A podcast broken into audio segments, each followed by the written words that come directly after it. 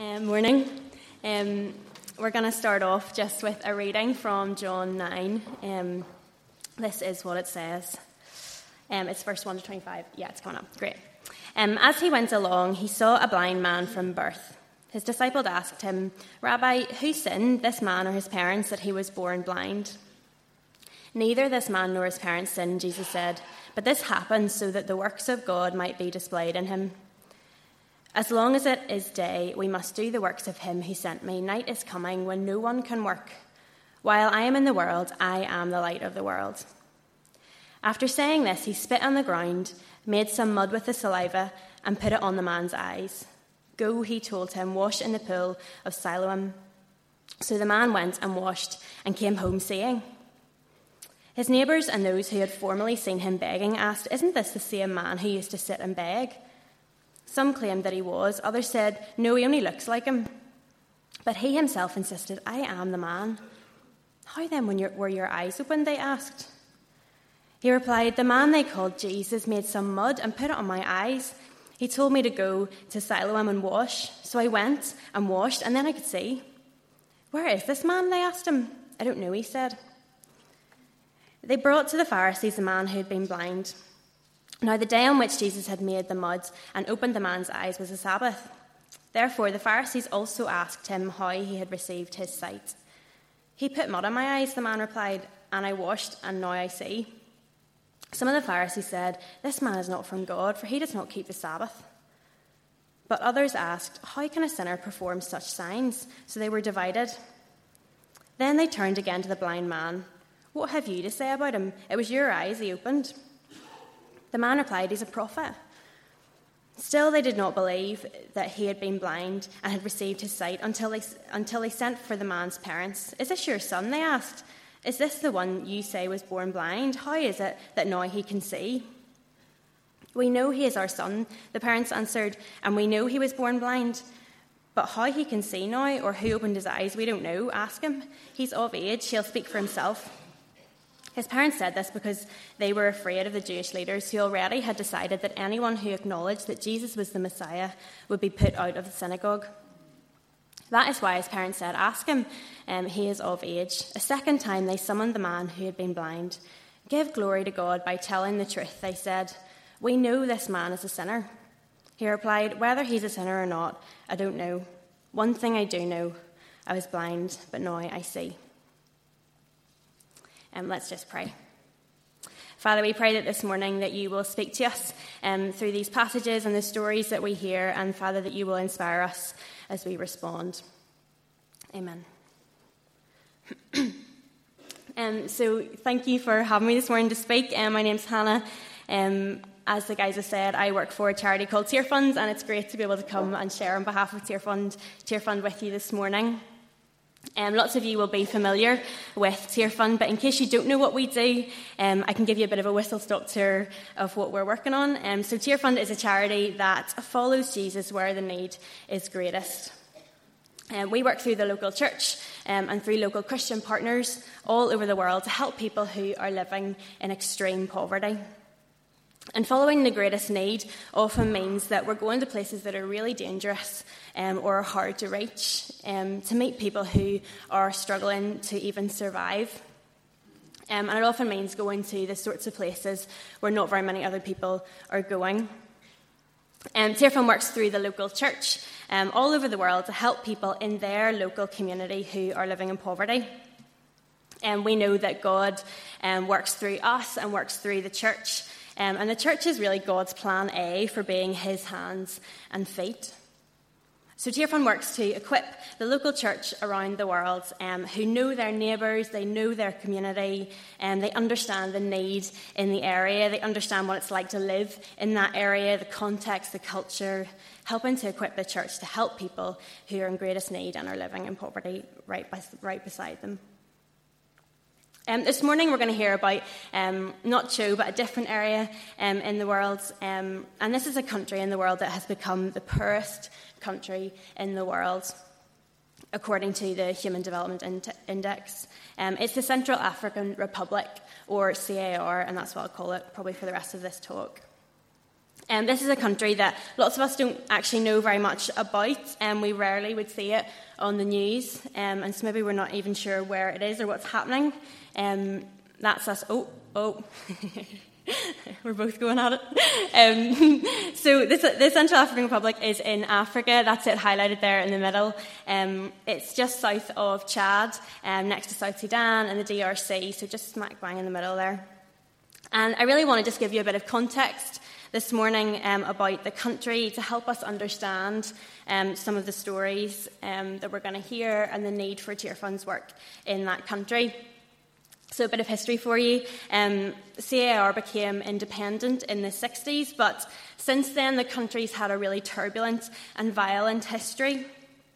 A coalition of armed groups seized power in the country in 2013, and then this sparked the beginnings of a really brutal conflict. The armed groups wanted to overthrow the government, and then this sparked retaliation attacks from a second group. There was looting, burning of land, rapes being used as a weapon of war, and there's been displacement of half the population at the height of the crisis. Then fast forward to March 2016, just last year, a new president was elected, but already a big proportion of the country was controlled by various armed groups. CAR at the moment is in utter turmoil. There's ongoing violence, the displacement of more and more people, and really serious trauma and disease, which has been caused by such high levels of sexual violence. And the violence is slowly increasing again to levels which haven't been really seen since the height of the conflict in 2014.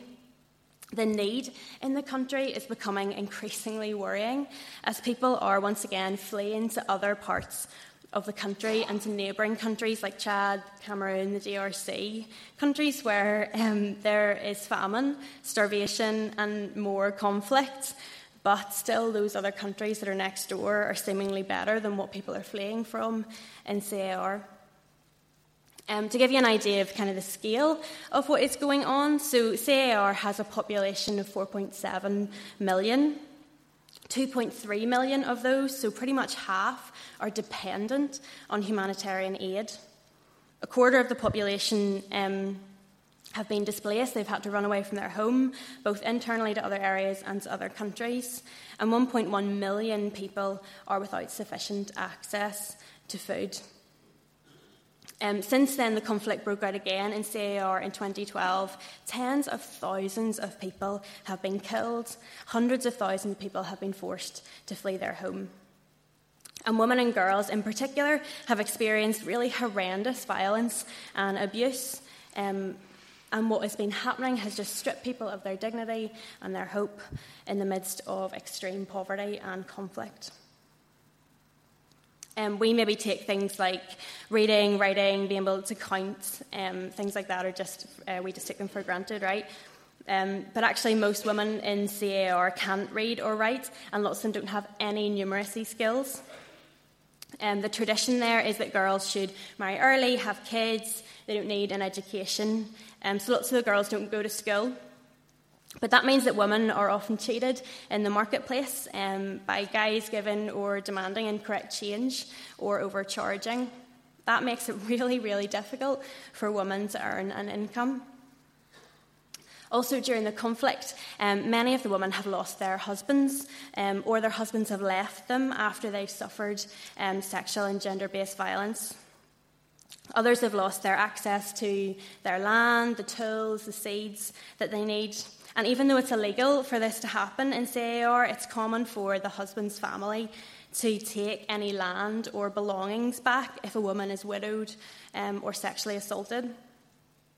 And this is actually one of the areas that Tearfund's trying to help with, trying to train women to set up small businesses and then facilitate that transfer of assets that they need to set up the business. With the women themselves being able to make the decisions about how the assets should be distributed within a group, depending on what each of their needs are. But we're going to hear a wee bit more about that later. The social and sort of cultural norms in CAR the violence that women and girls are experiencing, these things prevent them from developing skills or setting up businesses. Women and girls experience violence and abuse from home, at work, at the market, on the way to work. Life in CAR is really hard. The poverty is extreme, and the experiences of abuse and violence are really devastating. There is so much need in this country. I'm going to just introduce you to two women, Gina and Sorella, just to tell you their stories about how the conflict has affected them. So first up, we've got Gina. Gina lives in CAR, and she and her family had to run from armed groups when violence came to her village. So this is her story of what happened.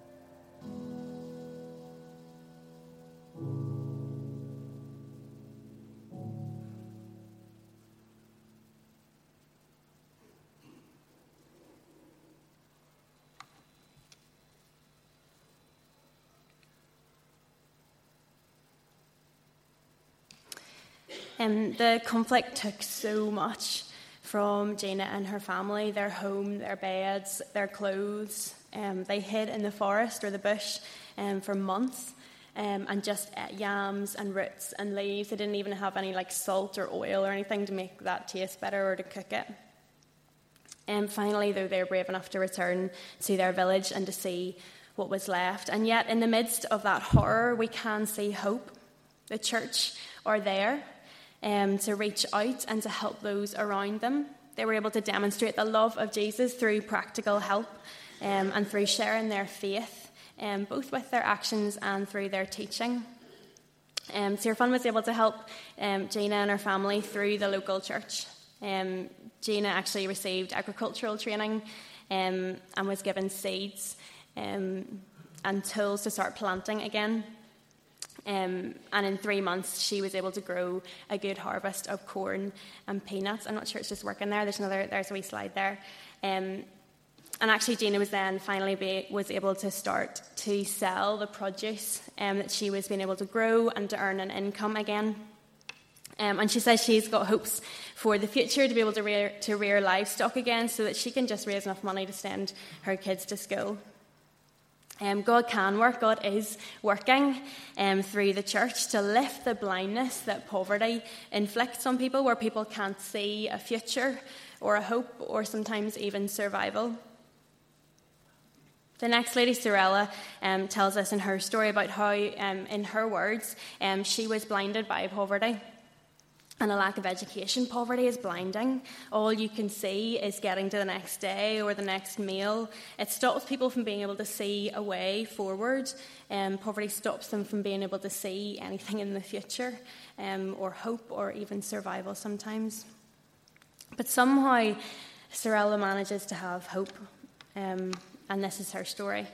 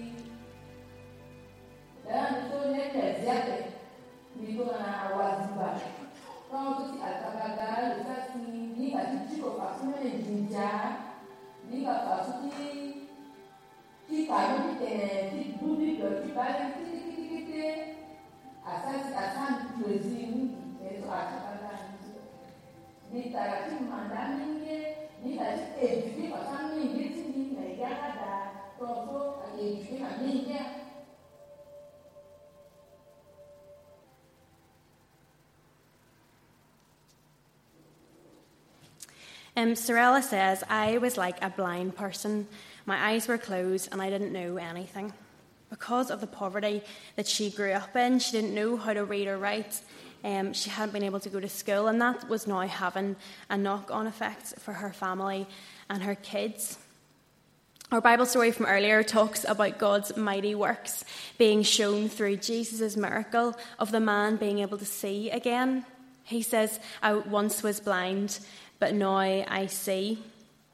Sorella talks about how poverty had blinded her. She wasn't able to read or write because of the poverty that she grew up in, and that was now impacting her kids' lives and her family. It was impacting her ability to work and earn. She wasn't able to see how she could move forward or to recover after the violence had come to her village, and again, she'd been left with nothing. But through the church and her own God-given potential, Sorella was able to see again and to find hope. She learned how to write and to work with numbers. She was able to educate her own kids at home, and she can now confidently buy and sell at the market and is able to plan and dream of developing her and her husband's business. The church, and that's us as well as that local church in CAR, we have the opportunity to show the world the incredible, powerful and loving God that we worship through serving people who are living in poverty and providing ways for people to move forward towards their God-given potential. And that maybe looks really different, doesn't it, depending on where we are. It could be through literally giving seeds and teaching farming techniques. It could be through praying or making a donation. It could be coming alongside someone and going through it with them together. Together, we all make up the church. Jesus was able to open the eyes of the man in the story, both physically and spiritually. God's miraculous power can work through the church to lift our physical and spiritual blindness, the blindness that poverty brings, as well as lifting our spiritual blindness whenever we come to know him. God can work through the church to restore those broken relationships that we see in our world today, broken relationships that cause conflict, broken relationships that cause material poverty, broken relationships between us and God through sin. Jesus came to restore those relationships, and in fact Jesus overcame the biggest brokenness, the biggest divide ever in history, didn't he, when he died on the cross? And so despite the brokenness, despite the conflict, despite the poverty that we see in the world today, the things that are blinding people, that are stopping them from moving forwards and to see their future for themselves and their families, that are stopping them from thriving, the brokenness that separates us and God. Despite the brokenness in our world, we can have hope because God works miraculously through the church and can lift the blindness like Sorella describes. Tearfund's working to help to equip the local church to reach out in their local communities to help people like Gina and Sorella. Tearfund works with two partners in particular in CAR. I'm not going to try and read out their names because I can't say them, but one is ACATBA and the other one is AEC. The first one does a variety of things but specialises in literacy and numeracy training. The current project is working to support the survivors of sexual and gender-based violence in receiving the support that they need to find healing through counselling and referrals. They also provide sort of basic business skills, which allows people to begin their businesses. The second partner is a platform that sort of brings together all the evangelical churches in Central Africa, and they've implemented a peace-building project and have started to put into effect a process that we call church and community transformation, but it's basically what we've been talking about, equipping the church to help their local community and to help their local communities to escape poverty. We're also running a number of sort of operational programmes the main focus of which is to help people with their immediate needs to access nutritious food, water, sanitation, infrastructure. We're providing training for people in sustainable farming methods, so those that have been displaced from their homes are able to start rebuilding their lives. We're also providing toilets, repairing boreholes and camps for people who've been displaced within CAR, as well as at people's original homes and villages that have maybe been absolutely deserted and destroyed during the conflict.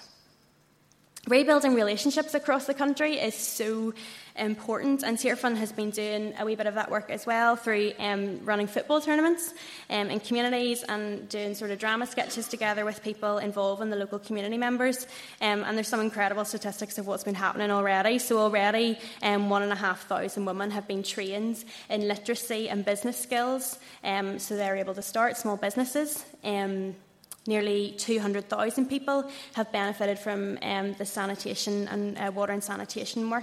And 2,500 individuals have attended football matches, which brought together players from different sides of the conflict in a project that is there to build relationships and friendships across those divides and across different tribes. It is just incredible to hear how people like Selena and Sorella and so many others have been able to be helped, especially given the horrendous experiences and the extreme poverty that they and their families have been living in. It's just incredible to hear how they've been able to interact with the church and to see how the church is motivated by their faith to support them and lots of other people in their communities. But there is more to be done. There is still a huge amount of need in CAR. It's currently the poorest country in the world. There is more to be done. And I guess the church has the opportunity to continue to opt in to being Jesus' hands and feet in the world, to let God's power work through us, to lift that blindness that thousands and thousands of people in CAR and all over the world who are living in extreme poverty and have been affected by brutal conflict are experiencing. And we get the chance to be a part of Jesus' miraculous work and to opt into empowering people to thrive and to hope for the future rather than being blinded by their poverty. Which brings me to a really exciting, really cool opportunity that Tearfund has been given. And it's an opportunity that helps us to do a bit of that opting in to what the church can do. Tearfund has been given the opportunity to be part of a really special appeal through DFID in response to this crisis in CAR, which means that every pound that is given to this appeal will be doubled by the UK government. The money that's raised will go specifically towards helping people who are like Gina and Sorella in CAR and people around the world who have struggled through conflict and poverty. Like, this is an incredible opportunity to literally double donations. And we'd love to invite you to be part of the work and to consider what you might be able to give. And literally your money will be doubled. What sort of thing would your money do? So, for example, something even as small as a fiver can have a huge impact. So £5, once it's doubled, could provide business start-up funding for women like Gina, who will then be able to start building a sustainable livelihood to be able to provide for her 6 kids. Another example would be £35, when it's doubled, could enable women to understand how to read and write. £225, once it's doubled, could support women with loads of stuff that they need to recover from the impacts of the conflict, like medical care, trauma support, legal representation. On Christmas Day in Orangefield, we give our offering to Tearfund, and this year we're going to be giving our offering to this appeal. So any money that's given on Christmas morning will be doubled. That gives you some time between now and then to maybe consider if you would like to give to that appeal and to think about what that money's been going towards, and then know that it'll be doubled. Alternatively, if you want to think about that earlier and would like to give a donation earlier than that, do come and see me and I can get that organised.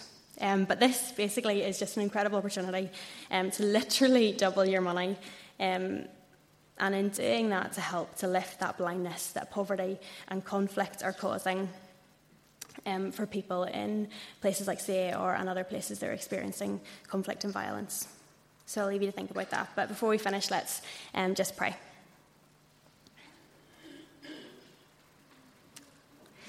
Father, we praise you and acknowledge your power that you have to lift our blindness, both spiritually and that blindness that is caused by poverty. Father, we lift up work in CAR to you and ask that you'll help people like Gina and Sorella as they experience and recover from just the horrific consequences of the conflict that is going on there. Father, I pray that you will move your church both here in Orangefield and in the UK, but also in CAR, to work together to do your work and to reach out to those who are in desperate need. And Father, will you speak to us this morning about how we can play our part? Father, will you help us know how to respond? And we pray this in your name, Father. Amen.